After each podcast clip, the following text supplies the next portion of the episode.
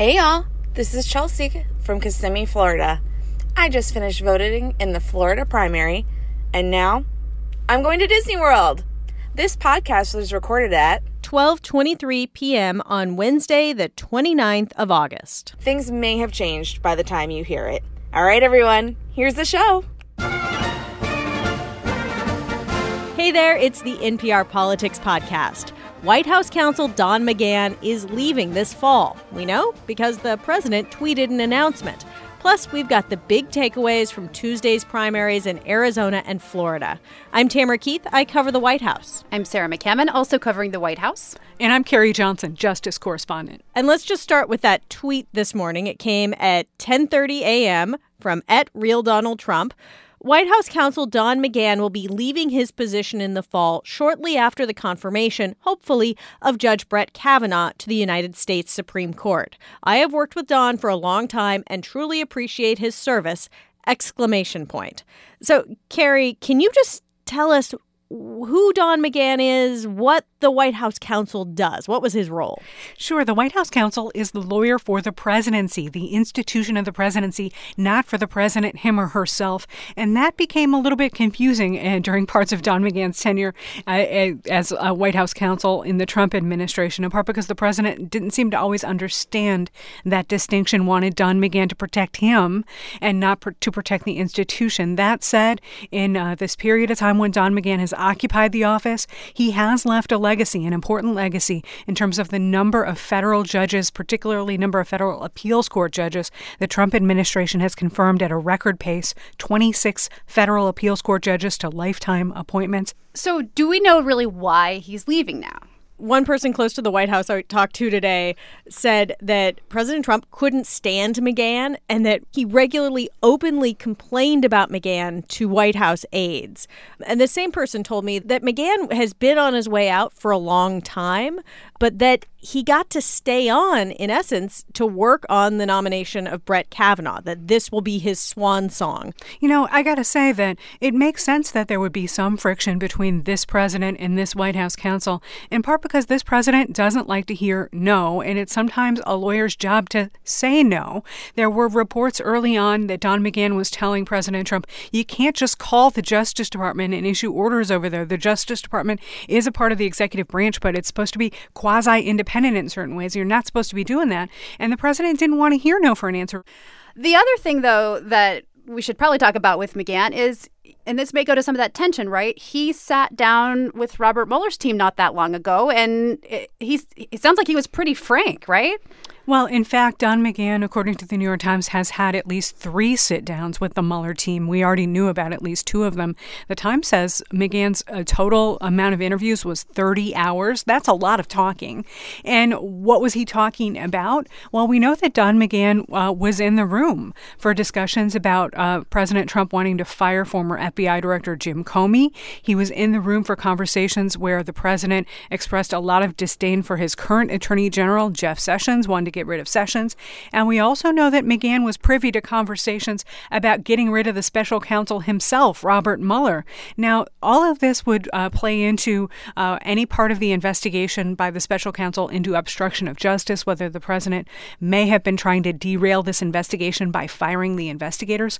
Of course, the White House position is the president can fire anybody in the executive branch anytime he wants to. Do we think that McGahn's departure is related to the Russia investigation, is related to his conversation with Mueller? Do we have any sense of that, Tam? Uh, you know, the White House is saying this was a long time coming, that the president likes him, though other people on background say the president didn't like him at all, and that it was just time for him to go, that there's not really a connection there.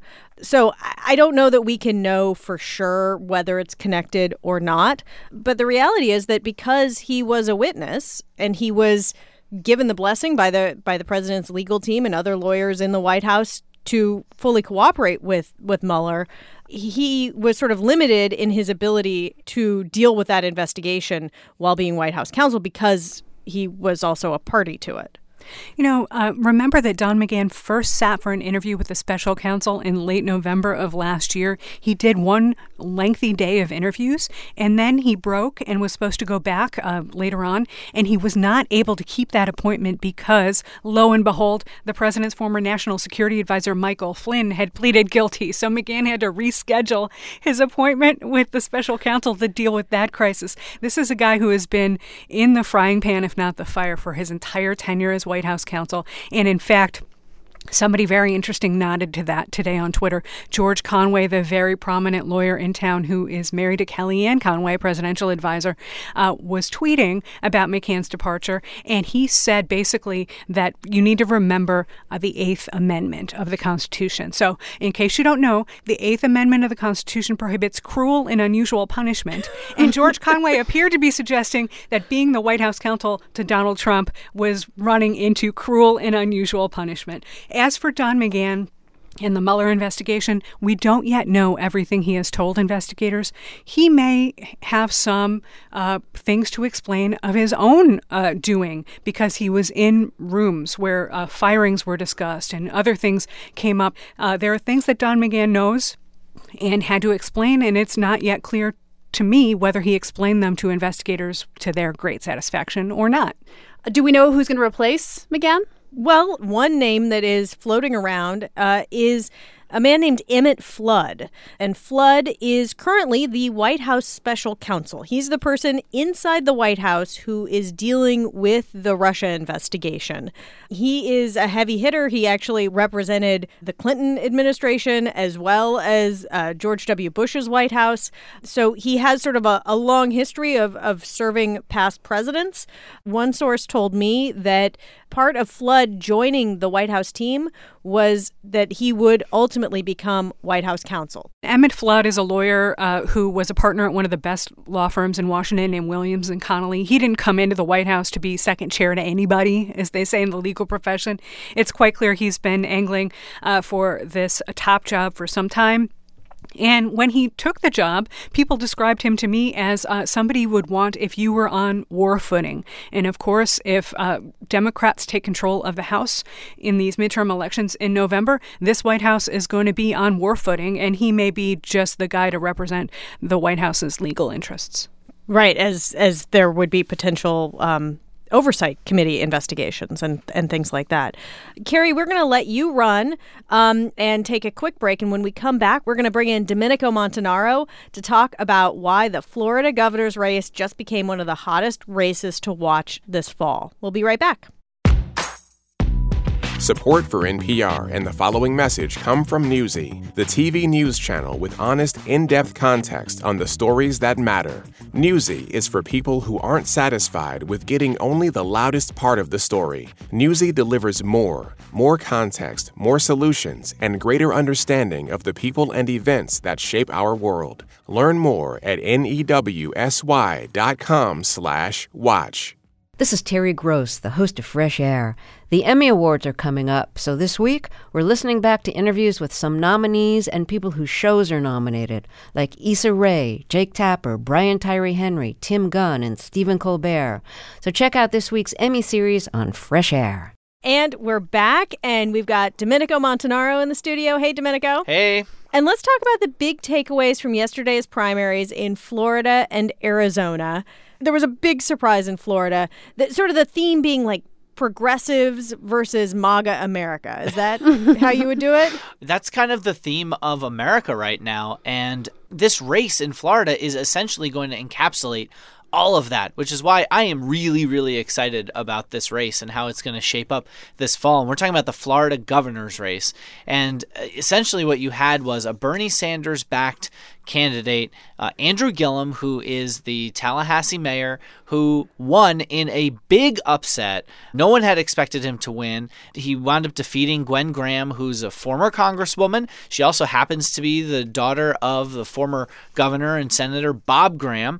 And Gillum now, who is largely unknown, ekes out this victory, lots of energy in the final days, and now he's going to go up against the candidate who arguably has been the Trumpiest candidate of the entire cycle in Ron DeSantis, who is a congressman. He won by far more than anyone expected. President Trump backed him, and that's what you've got. You've got a Bernie Trump face off, the one that never happened in 2016. DeSantis, of course, who is the guy who, in his campaign ads, is, is shown with his children building a mini wall and reading a storybook about Donald Trump. I mean, I love you, those cardboard building blocks, by the way. Right. They're really great for kids. Could you lean into being Trumpy any more than that? A few months ago, if you had asked us, well, who's the favorite? Who's the one who is the likely winner of the Republican primary in Florida?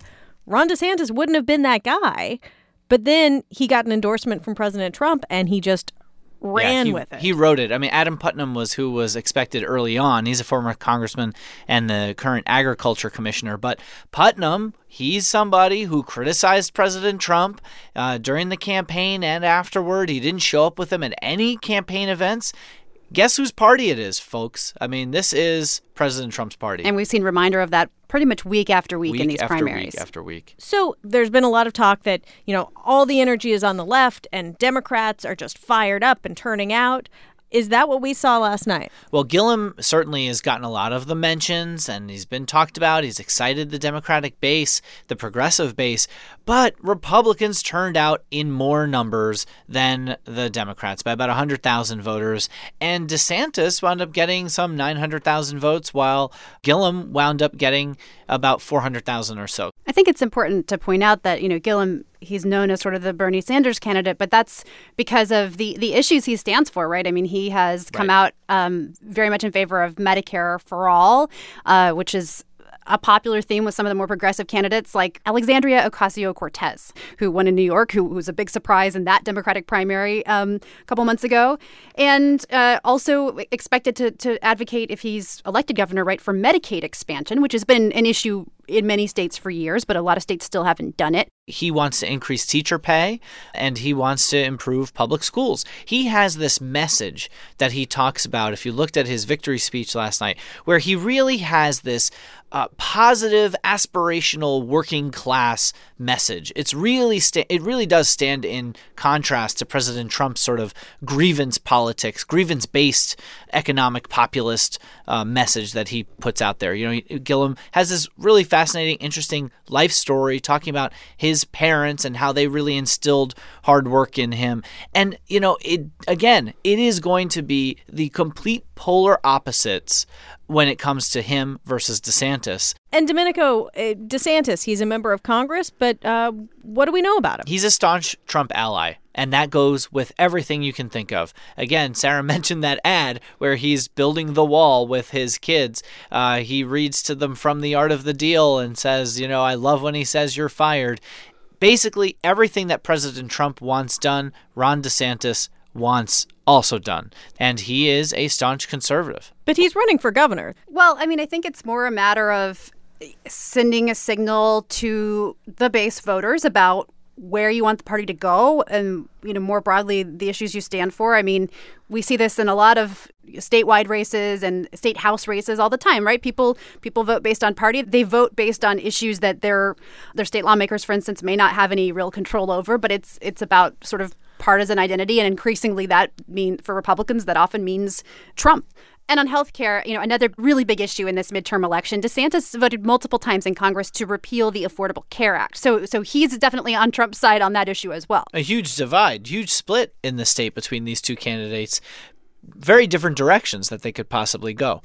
Is this race going to be about issues? Obviously, there are big differences on things like healthcare and immigration and other issues. I mean, there's already some signs that this may be sort of devolving into Personal attacks? personal attacks. A war of opposition research? It's definitely going to be a war of opposition research. I had someone tell me, for example, that they're kind of surprised that Gillum won. They expected Graham to be the nominee, so everything that they had for this governor's race, they're starting again. They're going back to the drawing board, this source said. Now, at the same time, they have already been drawing a lot on that board because uh, this source told me that they're going to go after Gillum. One, when it comes to the FBI, because there have been a lot of problems within the city government of Tallahassee. Gillum says that he's not a target of this investigation investigation. The FBI has not said he's a target of the investigation. But this source said until he's publicly cleared, this is a cloud that they're willing to keep over his head. They also are going to talk about the impeachment of Donald Trump. Republicans, their private polling shows Trump with a 50% approval rating in Florida. And they think that Trump is actually a positive for them. And when you have Gillum saying that he'd be in favor of impeachment, that's something they're going to hit on. Because governors are really involved in impeachment. And speaking of personal attacks, first of all, we should mention that Gillum is black. And DeSantis was out this morning with a comment that we'll just play it and you can make up your own mind. We've got to work hard to make sure that we continue Florida going in a good direction. Let's build off the success we've had on Governor Scott. The last thing we need to do is to monkey this up. There is, of course, a long history of that word being used as a racist slur against African Americans. Well, and look, the Democratic Governors Association is out with a statement immediately afterward and said that on the first day of the general election, Ron DeSantis showed Floridians who he is, they said, and they called it resorting to dog whistle politics within hours of winning the GOP nomination. Um, Wow. I want to turn to another state, the great state of Arizona, where uh, we now know who will be running for the Senate seat being vacated by Jeff Flake. And we know one thing already Arizona is sending a woman to the Senate. That's right. There have been a lot of discussions about the year of the woman and the Democratic wave of Democratic women. But in this race, we have two female congresswomen running for the Senate seat vacated by retiring Republican Senator Jeff Flake. And would be the first woman sent uh, to be a senator from Arizona. They haven't had a woman uh, in that position. Okay, let's name names here. We've got Martha McSally, who won on the Republican side. She's a former fighter pilot. And Kyrsten Sinema, who won on the Democratic side and is the fastest woman in Congress. Is that true? That, I mean, it's not like oh, her, her primary player? selling point, but there is a running race every year. And she won, which means she's the fastest woman in Congress. Fun fact. I know. So tell our listeners something relevant, please. well, so Martha McSally has she ran her primary race to the right, and she was running up against two very conservative, very pro Trump Republicans. She too has been very pro Trump. He's already out and endorsed her for the general election at this point. She has run hard on her identity as a fighter pilot. In her victory speech, she tried to sort of paint this race as she said as a patriot versus a protester, alluding huh. to Sinema's history as a she'd been a social worker and she's she's also been involved in the past in some peace activism, anti-war activism. And there was an ad to that effect already from McSally. That's right. Everyone remembers where they were on 9/11. I was deployed to the Middle East, led airstrikes against the Taliban, and was the first woman to fly a fighter jet in combat. I know the price of freedom. While we were in harm's way in uniform, Kyrsten Sinema was protesting us in a pink tutu and denigrating our service she's going to be trying to paint Sinema as a leftist. She even said last night that she's to the left of Nancy Pelosi. Sinema, meanwhile, is running as sort of a centrist Democrat. Clearly, she's real headstrong. I call it being independent. She talks about affordable health care without getting specific about whether she wants Medicare for all. She talks about fixing the VA, an issue that's a bipartisan issue. Um, she talks about safety and fighting terrorism and strengthening Social Security and Medicare. Um, stuff that really candidates, candidates on both sides of the aisle talk about. Whereas uh, McSally again is going to try to paint her as as a liberal. McSally has been trying to out tough her this entire campaign. That has been the entire premise of essentially McSally's candidacy, you know, out toughing everybody. She had her famous ad where she said she told Republicans to grow a pair of ovaries and get the job done, right? right. I mean, and there is this tradition in the country where you have women underrepresented in the Senate and to national positions where they feel like they have to run in a way that shows that they're not weak and it's really interesting to hear how she talks about her gender. She talked about when she was in the Air Force, fighting against uh, an expectation that she wear um, you know, that she cover herself in in Muslim majority countries. She described it as the burqa battle because she said she was raised to believe that a woman should be treated equally. So she sort of painted that as a feminist stance. She's up against another woman, so they can't outwoman each other, but they can definitely sort of paint a different vision of what it means to be a female candidate. And bottom line here, this is a race we care about because Democrats, if they want to take back the Senate, they need to net two seats. This is a terrible landscape that they're facing this year. If they're going to take back the Senate. They're going to have to do it in a state like Arizona. By the way, this race is going to get really, really nasty and already has because Sinema has been holding on to a fairly narrow margin, and Republicans believe that they have to bring her down to uh, McSally at this point so that they can kind of restart the race. Yeah, I mean, Sinema has had the ability to sort of define herself for for a while now. Courting independents the entire time. Well, and as she has in Congress for years. I mean, she, you know, you look who she hangs out with in Congress, and she hangs out with Republicans as much as she hangs out with Democrats. That is going to be a wrap for today. We will be back tomorrow with a roundup of this week's big political stories. And until then, you can email us your timestamps for the top of the show to nprpolitics at npr.org. I'm Tamara Keith. I cover the White House. I'm Sarah McCammon, also covering the White House. And I'm Domenico Montanaro, political editor. And Sarah, we're sad because you've been hanging out with us as, as part of the NPR politics team for several months now, and you're going back to your job. Going back to my day job on Yeah. NPR's national desk. I'll still be covering a lot of issues that intersect with politics, and I will be seeing more of my kids and s- spouse who do not live in Washington Aw. D.C. So I'm- I will miss you guys, but it's it's time. I'm hearing a lot of Boyz II Men. It's so hard to say goodbye. Oh yeah. Plays in my head every time we have to say goodbye. Well, I my feel like you should sing it, Domenico, so that we can. I think I've done my singing on the podcast. well, my boys are turning into men, so I need to spend more time with them when that happens.